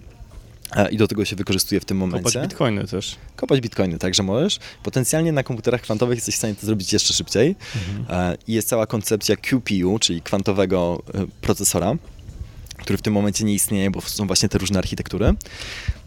Ale idea jest podobna, że ostatecznie to to nie jest tak, że to cokolwiek zastąpi, tylko to będzie częścią takiego integralnego pakietu, że będziesz miał CPU, GPU, QPU i być może jeszcze inna. Jest na przykład tensor TPU. A, sztuczna inteligencja będzie komputerem kwantowym, czy zwykłym komputer, komputerem? Będzie wszystkim. Nie no, ogólnie sztuczna inteligencja e, jako sam koncept będzie wykorzystywała wszystkie metody możliwe, a potrzebujesz dużej mocy obliczeniowej, żeby e, ją rozwijać, jakby, żeby, żeby działała. To niesamowite. Mm. Tak, ale to, to jeszcze jest dość pieśń przyszłości. W tym no. momencie, no. znaczy, mnie, mnie, to dokładnie interesuje z tego powodu. Ja dokładnie w komputery kwantowe wszedłem z perspektywy myślenia o sztucznej inteligencji i o tym, jakie być może będą bolączki w najbliższej przyszłości, bo, bo w takiej ogólnej sztucznej inteligencji, jeżeli chciałby się stworzyć, e, to, to z jednej strony jest moc obliczeniowa, która będzie takim bottleneckiem, a z drugiej strony to, co w tym momencie już jest problemem, to jest problem samego rozumowania. Czyli to, co to wracamy do tej matematyki i do tego, czego w ogóle maszyna w tym momencie nie potrafi. E, I komputery nie radzą sobie z rozumowaniem jako takim, takim wyciąganiem wniosku ze z kilku zdań na przykład. Gubią kontekst. Aha, czyli, yy mogą zrobić coś, no, upraszczając, tak? Y, czyli mogą coraz bardziej skutecznie pracować odtwórczo, tak? Odtwórczo, ale w bardzo wąskich dziedzinach. Mhm. Ale nie, też, to też nie jest prawda. Nie, mogą robić rzeczy oryginalne, bo robią oryginalne. Na przykład e, granie w Go. Nie wiem, czy kojarzysz. No, tak, Go tak, to jest ta, tak, tak. Ta, ta, japońska, chińska czy tam koreańska gra, e, którą ja zresztą bardzo lubię. I w, w Go akurat maszyny nie tylko są lepsze od ludzi, ale robią takie, y, zaczęły robić takie ruchy, które ludzie w ogóle nigdy wcześniej nie robili. I zaczęli wygrywać, więc w tym momencie y, ludzie studiują te, te, te rozgrywki y, tych maszyn, bo rzeczywiście to, co zrobili, co zrobił DeepMind w ramach AlphaGo jest niesamowite i to, to jest oryginalne. W sensie to są rzeczywiście oryginalne zagrania. I, I tutaj trudno mówić o twórczości. Więc tylko, że to jest oryginalne, ale to jest bardzo wąska dziedzina. W sensie mhm. właśnie to jest, to jest kluczowe. To jest, nie ma czegoś... Jest cała koncepcja transfer learningu, czyli transferowania wiedzy z jednej dziedziny do drugiej. E, to, co jest unikalne w ludziach, co jest wyjątkowe, to jest to, że jesteś w stanie że masz cały kontekst, że nauczyłeś się angielskiego, tak. więc być może to ci pomoże przy e, literaturze i przy rozumieniu jakichś rzeczy, a może pomoże ci właśnie przy graniu w Go, a może dzięki temu będziesz w stanie podróżować gdzieś dalej. I to jakby się wszystko łączy. W sensie ta, ta wiedza u nas e, jest bardzo połączona przy maszynach jest totalnie osobna. Więc nie jesteś w stanie wziąć tej maszyny, która gra w Go i nagle jej zmusić nawet do grania. Okej, okay, w szachy jesteś już w stanie, bo to rzeczywiście zrobili ostatnio, ale nie jesteś w stanie wykorzystać to, że grasz w Go do tego, żeby grała teraz strategię na komputerze. Mhm. To, już, to już jest dość bliskie. A powiedz mi taką rzecz, a sztuczna inteligencja będzie miała intuicję? ma już intuicję. To, co się dzieje w Go, to, to jest intuicja. Sensie Tak? jest, to, to jak O, to uczysz. ciekawe. E, Nie, bo to jest super przykład. E, Przy AlphaGo rzeczywiście to, to jak to działa, e, z uwagi na to, że masz zbyt dużo możliwości. Okej, to teraz trochę historii. Dla- Dlaczego Go się wydawało, że jest totalnie odległe i że maszyną się nie uda pokonać człowieka? Właśnie dlatego, że masz o kilka poziomów wielkości więcej kombinacji niż w szachach. W szachach jesteś w stanie przewidzieć do końca ruchy i maszyna po prostu wybiera sobie, możesz tak zrobić taki bardzo brute force po prostu i prze, przejść przez możliwości. W Go nie jesteś w stanie tego zrobić. Masz zbyt dużo możliwości. E, więc musisz mieć intuicję. Musisz mieć intuicję tego, który ruch jest dobry, a który nie. No E. niesamowite. Maszyny mają intuicję. W ogóle jest takie pojęcie, to jest na, na wyższym poziomie e, grania w Go, jest, e, jest masz e, ideę kształtu i tego, jaki kształt jest dobry, jaki wygląda dobrze, jak wy, który wygląda źle. E, I ludzie grają kształtami, ale to, to, to jest trudne do oddania. I teraz to nie jest coś, co jesteś w stanie matyma- e, W sensie wytłumaczyć coś, co maszynie. postrzegasz i coś, co wydaje ci się Tak, co e, przychodzi ci- setkami tysięcy rozegranych gier. Mhm. Dlaczego dane kształty są dobre, a inne formacje są złe. I, I maszyna się była w stanie tego nauczyć. Nie tylko nauczyć, ale jakby czu, czuje to, że to jest dobre, a to jest złe. Odnoszę, y, nie wiem, wyprowadź mnie z błędu, jeżeli robię złe założenia, ale odnoszę takie wrażenie, że to, czym zajmujesz się teraz zawodowo, to w sumie bardzo niski poziom skomplikowania tego, czym w ogóle się zajmujesz. Mm. Nie wiem, co ci odpowiedzieć na to pytanie. W sensie, czy, czy mówisz o tym, że... No nie, no bo teraz jak, ym, jak mówisz o sztucznej inteligencji, o rozwoju sztucznej inteligencji jako całości, Tak.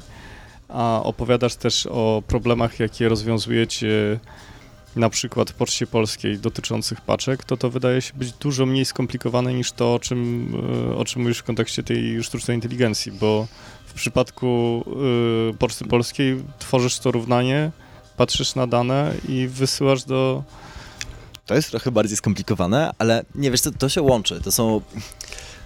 Dla mnie to są różne poziomy tego samego. Rzeczywiście, e, okej, to co na przykład robimy dla Poczty Polskiej, to głównie się opiera na e, mocy obliczeniowej i algorytmach, które rzeczywiście są prostsze i, i, i masz tą wąską dziedzinę.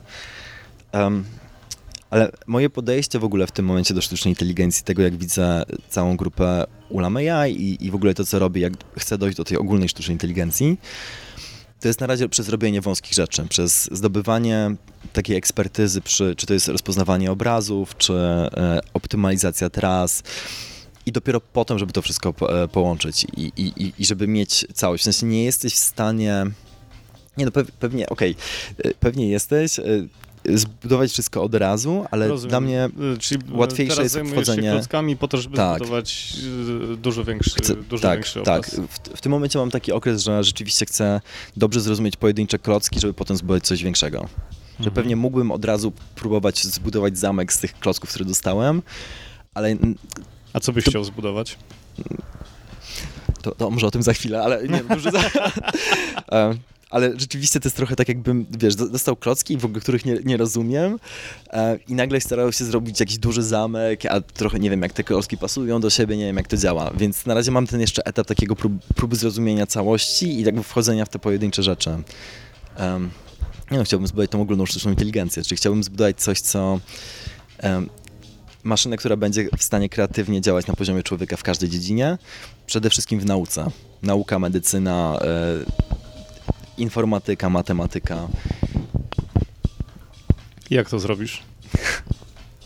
E, jest, w- co, w, tym, w tym momencie przez zbudowanie grupy całej do, dookoła e, tych problemów e, ostateczny krok jeszcze dla mnie nie jest, nie jest jasny. No takim dużym problemem jest, no to są te dwa. No, jeden to właśnie ta moc obliczeniowa, to dlatego robię te komputery kwantowe. E, drugi dla mnie jeszcze nie, nie jest oczywisty, czyli to samo rozumowanie. To, to jest to, na czym się opiera e, to, co robię właśnie w ramach Deep Algebry, czyli tego programu badawczego. Um, nie wiem, nie wiem. To jest jeszcze program na takie 20-30 lat do przodu, więc um, Mhm. mm, tam jest dużo problemów z tym właśnie, jak sprawić, żeby maszyna była w stanie rozumieć kontekst. Ale to jest taki problem ogólnie, ogólnie globalny i wiadomo, że to jest problem. W... A będziemy cyborgami? Już jesteśmy. Już jesteśmy, masz, e, każdy z nas ma telefon komórkowy. No, Tylko wiesz, to jest kwestia tego... Nie, no to jest pytanie. Okej, okay, to ja ci zadam pytanie. No. E, Jakbyś miał możliwość, żeby twój telefon był zintegrowany z tobą, nie musisz go ładować, nie musisz go nosić, bezboleśnie. Tylko masz y, jeden mały zabieg. 10 minut, mały zabieg, jak trochę taka szczepionka. Robisz to czy nie? No mam wątpliwość. W sensie perspektywa wydaje się być kusząca. Wszyscy to już zrobili. po, albo przynajmniej połowa świata, wiesz, bo to też chodzi... Nie no, e, słuchaj, dla mnie e, interakcja nas jako ludzi z telefonami i tak samo ten zasób zewnętrzny, jakim Mhm. jest sieć, to jest zupełnie naturalne. Ja pytam o takim fizycznym połączeniu, wiesz. Tak.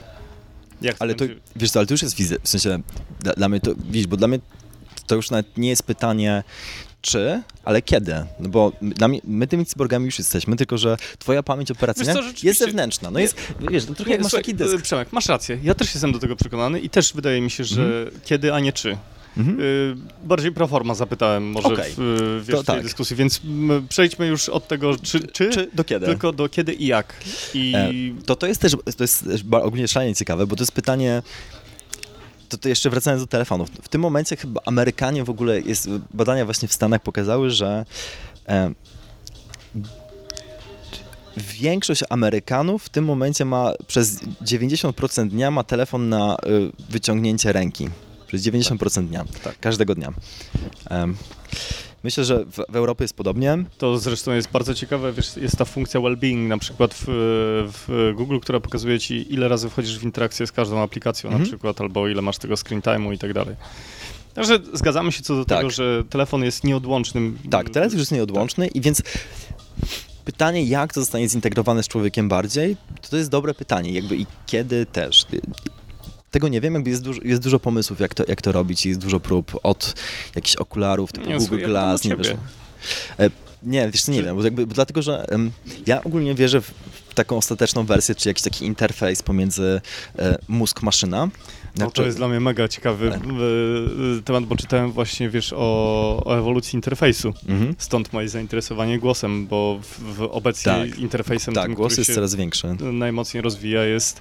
I wiesz co? I dla mnie akurat, y, Przemek, znowu mała dygresja, dla mnie akurat głos jest dlatego chyba takim optymalnym interfejsem, bo nie ingeruje we mnie. Mhm. To znaczy, y, wiesz o co chodzi, mam Mm. taką y, fizycznie wyczuwalną granicę, co jest, y, co jest moje, Tak. co jest technologii. Mhm. I mogę wejść w nią w interakcję na moich zasadach. Mhm.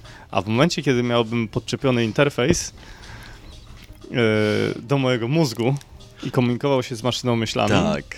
to, to nie wiem, czy czułbym się komfortowo. No właśnie pytanie, jakie, jakie to będzie rozwiązanie. Ja też nie wierzę, żeby to było rozwiązanie, które byłoby niekomfortowe. Więc Wiesz, to będzie takie, to, bo zobacz, to jest taka naturalna ewolucja, że w tym momencie dla nas telefony są tak naturalne, że to pisanie przychodzi bardzo naturalnie, tych SMS-ów, czy właśnie Tak. te polecenia głosowe.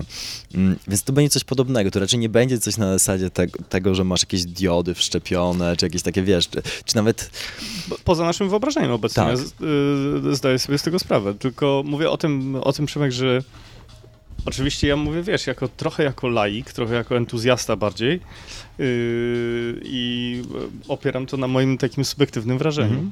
Znaczy, że dużo bardziej wolę rozmawiać z technologią i wyobrażać sobie też stopień ten, jaki możemy uzyskać połączenia, kontekstu Tak. w, y, i tak dalej, w momencie, kiedy z nią rozmawiam, a nie w momencie, kiedy komunikuję się z nią, mm, wiesz, moimi myślami. Nie, dla, dla mnie w tym momencie też to jest niewyobrażalne, ale chociaż już te, te eksperymenty są, ale nie wiem ostatecznie jak to będzie działało, że to Podeślę ci y, jedno opracowanie, moja żona mi wczoraj wysłała, w, wiesz, a propos, y, już stworzyli jakiś taki interfejs, który łączy, łączy twoje... myśli. y, Tak, tak, tak, ale to nawet myśli były testy, chyba Microsoft to testował, albo, Tak. albo Google też były takie rzeczy. To ja, to ja polecam na, na blogu Wait But Why Mhm. e, jest e, artykuł o Neuralink. Neuralink to jest firma Ilona Muska jest, y, i to jest jeden z ostatnich artykułów na, na tym blogu. E, Niesamowite. To No jest, tam jest takie całe prze- Ale przekroczenie. słuchaj, dygresja, dygresja, Tak, dygresja, wracamy. cyborg. cyborg. E, e, więc dla mnie to już się dzieje i to, to będzie tylko bardziej. W sensie takie ostateczne, no właśnie pytanie, kiedy rzeczywiście, nazwiemy się cyborgami, czy to będzie moment, kiedy właśnie będziesz mógł wykonywać tele, telefon do kogoś od tak, czy jakby coś, coś innego. E, czy... Jeżeli, no właśnie, czy fakt, że jesteśmy cyborgami, czy na przykład to, że już masz, e, nie wiem, Jakbyś implanty sobie, zębów. Nie, słuchaj, jakbyś miał wyobrazić sobie e, świat za 20 lat i taki nasz, naszą codzienne, nasze codzienne życie, e, nie mówię o, o otoczeniu, tylko o tym, w jaki sposób wchodzisz w interakcję z... E, no właśnie, czy wchodzisz w interakcję, czy ona jest już elementem twojego świata bez wchodzenia w takiej interakcji? No, jak to Wiesz, wygląda za 20 lat? E, dużym, okej, okay, to po pierwsze rzeczywiście te interfejsy mózg-maszyna będą, e, być może już coś będzie funkcjonowało i to pytanie, na ile to będzie skuteczne i jakie wiadomości będziesz mógł wysyłać. E, drugą dużą rzeczą jest VR, AR, cały, cały kierunek i to, że będą pewnie jakieś publiczne przestrzenie, gdzie będziesz mógł się spotykać ze znajomymi w przestrzeni wirtualnej, z czym już Facebook to testuje i, jest więcej takich testów. No i zakładasz pytanie, Oculusa, tak i... Zakładasz Oculusa i nagle się znajdujesz gdzieś indziej i to jest mhm. na tyle plus e, słuchawki, więc pytanie, no właśnie, więc to się na pewno rozwinie znacznie bardziej, bo już teraz jest dość e, dość ciekawe, jak to działa. Polecam właśnie prezentację Marka Zuckerberga z ostatnich. No, wiesz co, ja trochę cię ciągnę za język, yy, Przemek, bo zdaję pewnie, sobie z tego pewnie. sprawę, że to, co widzimy i to, co możemy kupić na półce sklepowej, tutaj to jest jakieś 3 lata wcześniej yy, tak, wobec tak. tego, co jest teraz w laboratorium, tak? I trochę cię ciągnę za język i pytanie, czy możesz y, opowiedzieć o czymś, co być może widziałeś, albo y, o czym masz wyobrażenie w kontekście tych wszystkich technologii, które zaraz, zaraz wyjdą.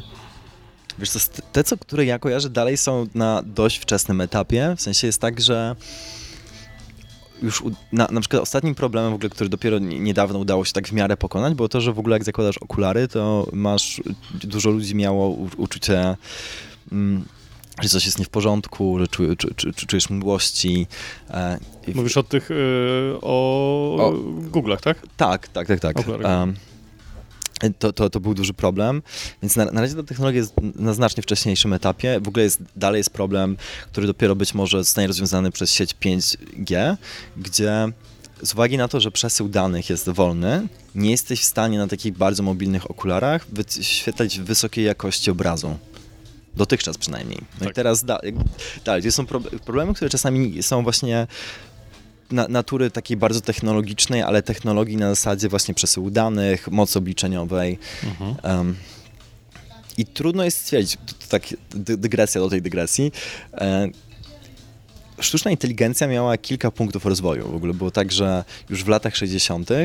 były badania, które mówiły, że teraz już będą zaraz te maszyny, które same myślą i tak dalej. I to było wpisywane w grantach, było dużo środków przeznaczonych na to i to się nie udało. I potem była taka zima i załamanie, kiedy środki się zmniejszyły. I potem to samo było w latach 90., też to się nie udało. E, I dopiero w 2005, 2006, 2007 roku metody te, te uczenia maszynowego, które były znane od lat 60., to były dalej te same, zaczęły działać. Zaczęły na przykład lepiej e, rozpoznawać obrazy niż człowiek.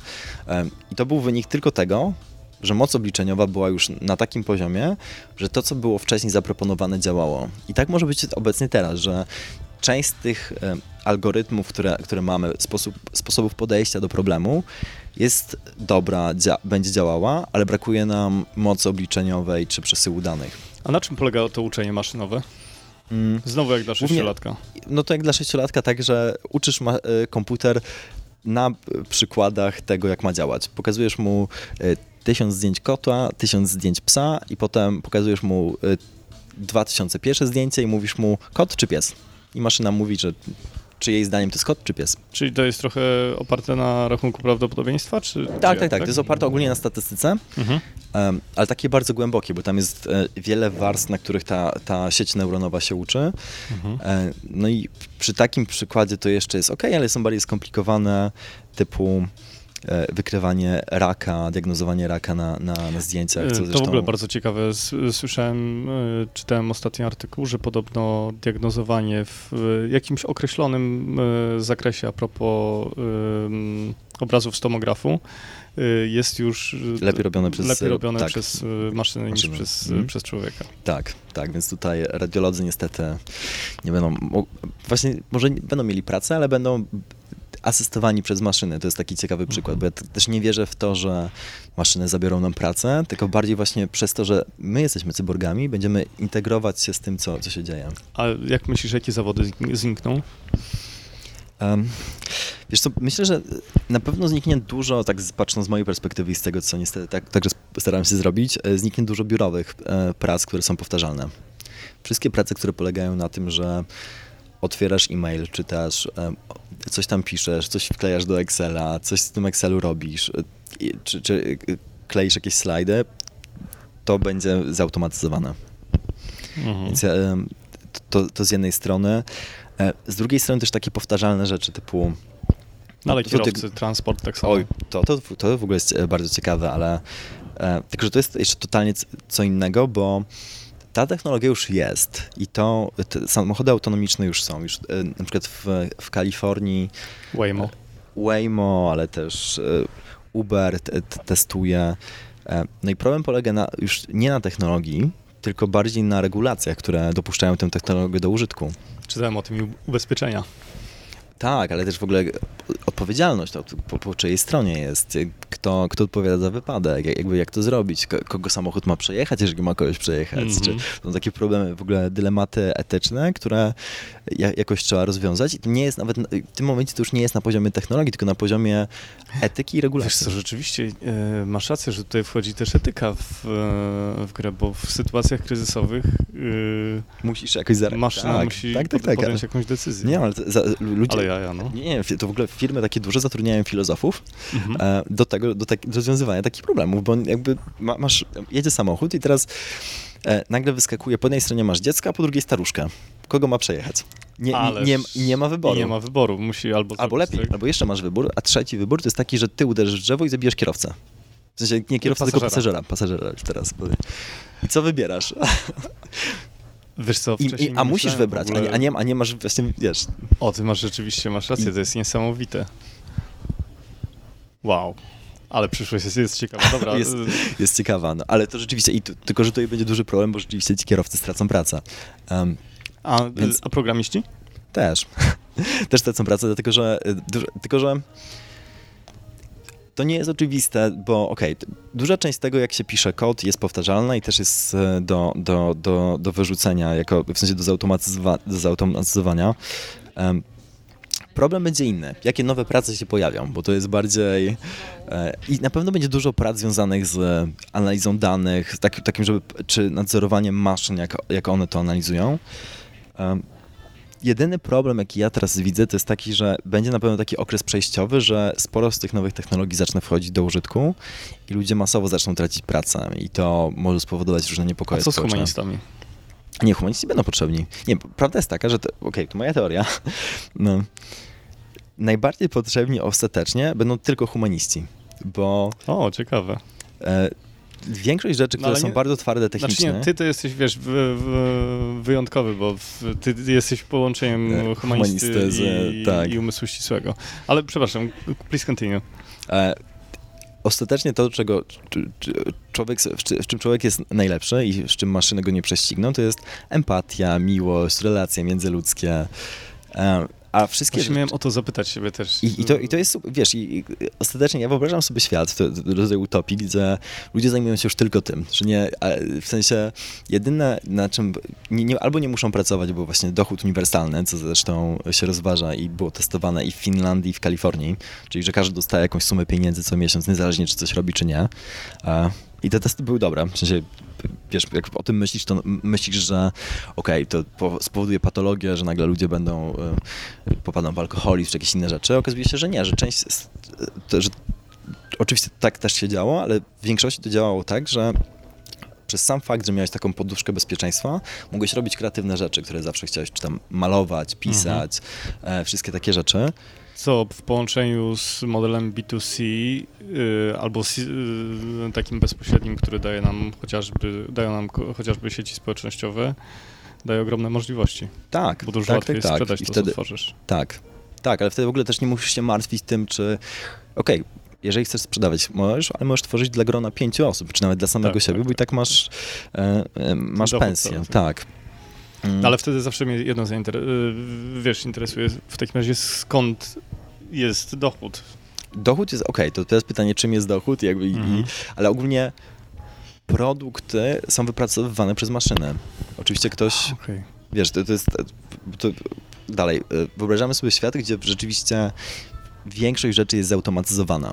Mhm. Więc teraz oczywiście dalej są prace dla ludzi, ale one są bardzo wąskie, a większość, e, większość jest wykonywana przez maszyny, takich prostych rzeczy. Mhm. To e, nie na przykład teraz mam tak, scenę taką przed oczami w, w San Francisco, jak, gdzie ostatnio byłem. Jest taki, jest taki stoisko z kawiar, e, takie kawiarniane stoisko, gdzie baristą jest robot. Widziałem to. Super. Ale też i teraz No pytanie. ale słuchaj, no teraz jest właśnie pytanie, czy, bo wiesz, mm, dla mnie bardzo ważny jest ten aspekt ludzki taki. Mhm. Ale myślę, że wiesz, dla większości ludzi i to, i to, i Mhm. to, i to jest kluczowe. I teraz e, ja wyobrażam sobie piękny świat, w którym rzeczywiście na tym możemy się bardziej skupić, że te kontakty międzyludzkie, empatia, relacje, że, że to będzie kluczowe, że a te rzeczy, które, w których maszyna na pewno jest lepsza, a to są te rzeczy właśnie wszystkie matematyczne, fizyczne, techniczne, Mhm. one będą robione przez maszyny. To ciekawe, co mówisz. Oczywiście to wszystko może pójść bardzo, w bardzo złym kierunku także, żeby... E, Mhm. E, bo z tym, że w momencie, w którym będziesz w stanie robić maszyny, które są autonomiczne do pewnego względu i funkcjonują jak człowiek, no to się też wiąże z ogromną władzą, czy też z środkami właśnie, czy, czy broń autonomiczna to jest w ogóle jeszcze inny temat, ale też jakby jeżeli całe społeczeństwo funkcjonuje w świecie cyfrowym, to jeżeli jesteś w stanie kontrolować to środowisko, no to jesteś w stanie wpływać na miliony, miliardy ludzi. No ale trochę to już się dzieje. No tak, Facebook, fake news, wszystkie takie rzeczy. Banki informacyjne, przecież Tak, zobacz, co tak. robią algorytmy, zresztą co robi Google sam. Tak. Y, De facto żyjemy w bańce informacyjnej, Mhm. wydaje nam się, że mamy dostęp do całej szerokiej wiedzy, a prawda jest taka, że ta wiedza jest w pewien sposób Tak. y, ograniczona, prawda? Mhm. A gdybyś miał szukać informacji, czy być może gdyby, gdy ty szukasz informacji, to opierasz się na wynikach wyszukiwania z Google, czy masz jakieś alternatywne sposoby dotarcia do informacji, które cię Nie, interesują? to, to jest Google jednak. Ale jak, os- okej, ostatecznie jak szukam informacji, to są albo techniczne, albo historyczne rzeczy. Um, nie wierzę Google'owi jednak. Przynajmniej, chociaż rzeczywiście, jeżeli chodzi, mam większy problem z dotarciem do newsów um, dotyczących wydarzeń współczesnych, że tutaj, jeżeli patrzę na jakieś informacje, to staram się e, e, czytać na przykład e, gazety, magazyny o przeciwstawnych poglądach, żeby Ja zobaczyć myślę, że tutaj perspektywę. akurat, y, mówiąc o przyszłości, że to jest gigantyczne pole, które będzie niesamowicie y, się Mm. rozwijało, czyli pewne y, niezależne dziennikarstwo i relacje ludzi, Tak. z którymi będziesz w pewien sposób emocjonalnie związany albo w którym, którym będziesz w stanie zaufać w oparciu na to, co, co piszą. I polecam ci tutaj w tym y, miejscu i pozdrawiam serdecznie redakcję Briefa. Okej, wiem, kojarzę, kojarzę, Znaczy, kojarzę. Tak. przepraszam, nie Briefa, tylko Outridersów. A to nie znam. Jest taka inicjatywa, nazywa się Outriders. Okej. I oni co tydzień wypuszczają taki brief, Mhm.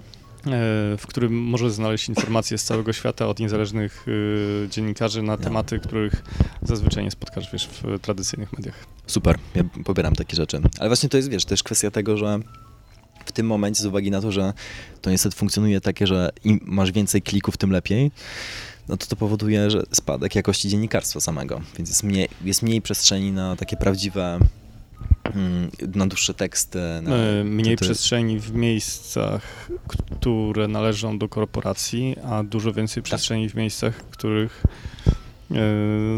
to dziennikarstwo jest niezależne. I Tak, też badania nie- i doświadczenia wskazują na to, że będziemy skłonni do tego, żeby za takie informacje płacić, versus sytuacja obecna, w, w której płaci reklamodawca. Mhm. y, Tak, tak. Zresztą nie Mm. wiem, czy słyszałeś, ale w y, subskrypcje na przykład New York Timesa y, cyfrowe czy Washington Post absolutnie, y, absolutnie okazały się hitem. A, okej, to nie słyszałem. No dobra, czyli e, słuchaj, czyli tak, czyli e, humaniści to bardzo dobra, wiadomo, bardzo dobra wiadomość, czyli maszyna nie będzie odczuwała? Wiesz co, jakbyś chciał, żeby odczuwała, to pewnie jesteś w stanie, żeby odczuwała, ale pytanie po co? I y, ludzie raczej nie myślą w tym kierunku w tym momencie. W sensie te, te, te, badania, które się w tym momencie robi, to bardziej rzeczywiście po to, żeby zrobić takich uniwersalnych asystentów no. i dalej, okej, okay, przyszłość nie wiadomo jak się potoczy. W sensie może rzeczywiście dojść do tego, że będziemy mieli samoświadome, odczuwające maszyny i wtedy będziemy mieli duży problem, co z tym zrobić, z prawami maszyn i tak dalej. Szczególnie jak się okaże potem, że w ogóle maszyny są jeszcze potężniejsze od nas, to już w ogóle będzie duży problem. Ja bardziej wierzę w przyszłość, która będzie um, że my będziemy zintegrowani z maszynami, że to nie będą dwa osobne światy, to będzie jeden świat. I, i będzie, po prostu będziemy mieli e, po Homo sapiens, Homo sapiens 2.0, gdzie, gdzie będziemy takimi cyborgami e, rzeczywiście już zintegrowanymi. Ta sztuczna inteligencja, ja o tym nawet nie myślę jako o osobnym bycie, tylko no. myślę o czymś, co wspiera no. człowieka. A jak to wszystko, przepraszam za określenie, pieprznie i nie będziemy mieli prądu? Um, panele słoneczne?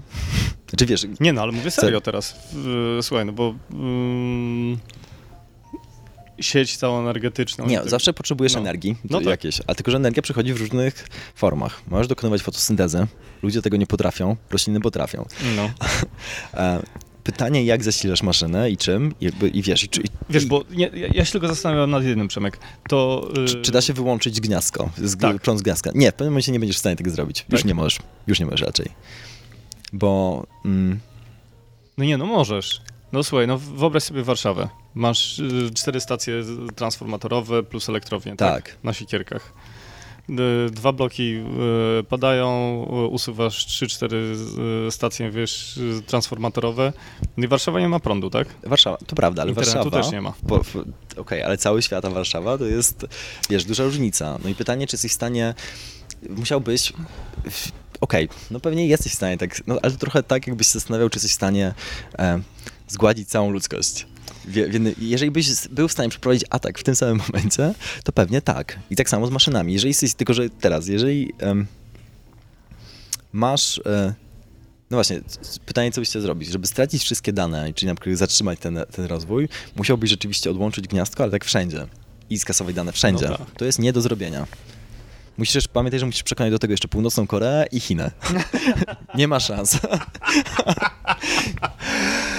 Bo w Warszawie to w Europie sobie możesz odłączać. Może, może do tego dojdzie. W sensie ja, ja, mniej wierzę w przyszłość Europy niż w przyszłość świata, bo rzeczywiście w Europie są różne dziwne pomysły i może nam odłączą prąd rzeczywiście i stwierdzą, że zatrzymujemy. Ale co myślisz, że kto zdominuje świat? Mm, Chiny albo Stany.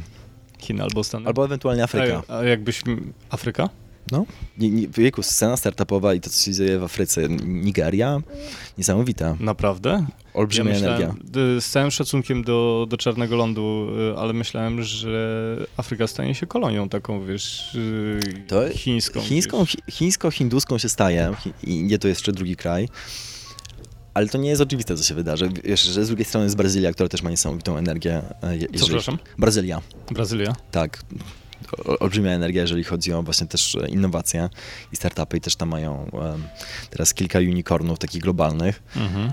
Um, no, trudno powiedzieć. Ja pewnie na teraz bym strzelał albo w Stany, albo Chiny. Chciałbym Stany, ale chyba podświadomie myślę, że to będą Chiny jednak. No ciekawe. A ty sam Jesteś w stanie mieszkać, pracować yy, i budować swój zespół w Polsce, czy będziesz musiał wyprowadzić się do Stanów? Mm. Pytam dlatego, że rozmawiałem ostatnio z jednym gościem, który zajmuje się innowacjami i stwierdził coś takiego, że Polska i w ogóle Europa jest niesamowitym zapleczem, jeżeli chodzi o programistów i o ten cały cyfrowy świat, ale na zasadzie takiej siły roboczej. Siły roboczej. Tak. Nie, to wiesz, to jest prawda akurat. A inaczej. E, ja teraz w ogóle nie, nie mam takiego podejścia, że chciałbym mieszkać w Warszawie, przynajmniej w większości, żeby to była baza, ale e, podróże będą konieczne i jakby są, i jakby już teraz je odbywam cały, cały czas i, i, te, i, tego pewnie będzie więcej tylko e, po całym świecie, więc to będzie raczej globalne życie, w sensie bez tego nie, nie da się budować globalnego biznesu. Mhm.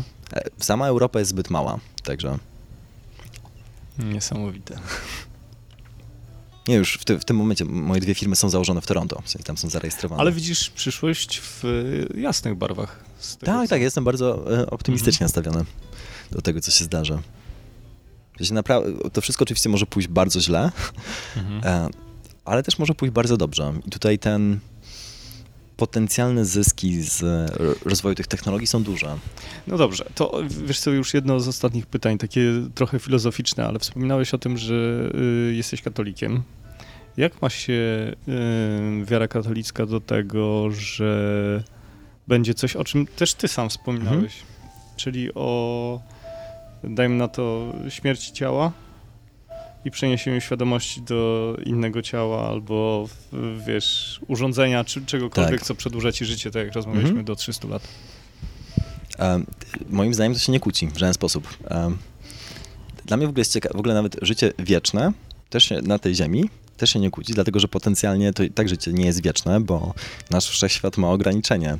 E, wiesz, wielki wybuch, a potem ma być kolejny wielki wybuch tam do 15 miliardów lat i koniec świata, bo wszechświat się rozszerza i kurczy. Tak, tak, tak, tak. Więc to jest super ciekawa koncepcja, bo nawet jeżeli jesteś w stanie przedłużyć na tej, w, w tym kosmosie swoje życie dowolnie długo, to dalej masz ograniczony czas i te 15 miliardów lat jakoś zleci. E, no i teraz pytanie, co dalej? W sensie, wiesz, dalej, to da, jakby dalej nie jesteś w stanie, niezależnie od tego, jak głęboko pójdziesz z technologią i z tym wszystkim i nawet, wiesz, ja jestem mega ciekawy, chciałbym wylecieć naprawdę poza ten kosmos i żyć bardzo, bardzo długo, ale mimo to i tak będzie ten koniec. I to jest fascynujące, bo i tak e, niezależnie od tego, co tutaj zrobisz, co tutaj zbudujesz, e, jest coś więcej niż to. W sensie ten, ten, ten wielki wybuch dla, ktoś, stał ktoś się. Tak, jakby, tak? wiesz, to jest. I teraz jest pytanie, czy jest, możesz mieć kilka koncepcji. Albo wierzysz w Boga, albo wierzysz w symulację. Czyli na przykład, że ten Bóg jest, ale na jeszcze innym poziomie, że trochę, bo to jest cieka ciekawa, to, jest, to już jest bardzo ciekawa koncepcja, ale e, ten świat może być symulacją, może być taką. My, my jesteśmy częścią gry, jesteśmy tylko postaciami w grze. Matrix, takiej białkowej, tak? taki Matrix, tylko że. Mm, I ktoś nas stworzył, ale to jeszcze nie był Bóg, tylko jakieś inne istoty, do, do, nad którymi dopiero jest Bóg, powiedzmy. I że te, to jest jeden ze światów. I to brzmi jak totalny science fiction. Najlepsze jest to, że Elon Musk, czy że oni realnie w to wierzą, że, że to jest rzeczywiście szansa na to jest, jak teraz myślisz o technologii, jest dość istotna i to wynika z tego, że z tego, co my robimy, że my tworzymy już gry, w których żyją postacie, tylko oczywiście one nie czują, no bo masz gry na, na komputerze, na, na, konsolach. No i pytanie, czy jak jesteś odpowiednio rozwiniętą cywilizacją, czy ty nie jesteś w stanie stworzyć takiej gry tylko na poziomie od zera, że właśnie wybuch wszechświata i patrzysz, co się dzieje. E, z kolejnej zaś strony e, też czytałem o tym, że w sumie wszystko to, co odczuwamy, widzimy i tak dalej, jest pewnym impulsem elektrycznym, tak, który dociera gdzieś do naszej świadomości. Tak. I, e, tak samo jak jesteśmy w stanie emulować za jakiś czas odczucia, na zasadzie tak naciskam swoje kolano mhm. teraz. Mhm. Tak, ale nie, to to już się dzieje. Rzeczywiście, że jesteś w stanie pobudzić części mózgu, które są odpowiedzialne za różne części twojego ciała. Przemek, to była niesamowita podróż i wydaje mi się, że nasza rozmowa przebiegała w bardzo y, nieprzewidywalny sposób. Y, bardzo Ci za nią dziękuję. Również Ci dziękuję, super pytania. Tak. Y, cię poznać. Mam nadzieję, że jeszcze gdzieś kiedyś się będzie okazja spotkać i porozmawiać. Tak. Super, dzięki. Bardzo Ci dziękuję. Cześć. O kurczę, wiesz co, rozmawiamy godzinę 20 mhm. ponad, także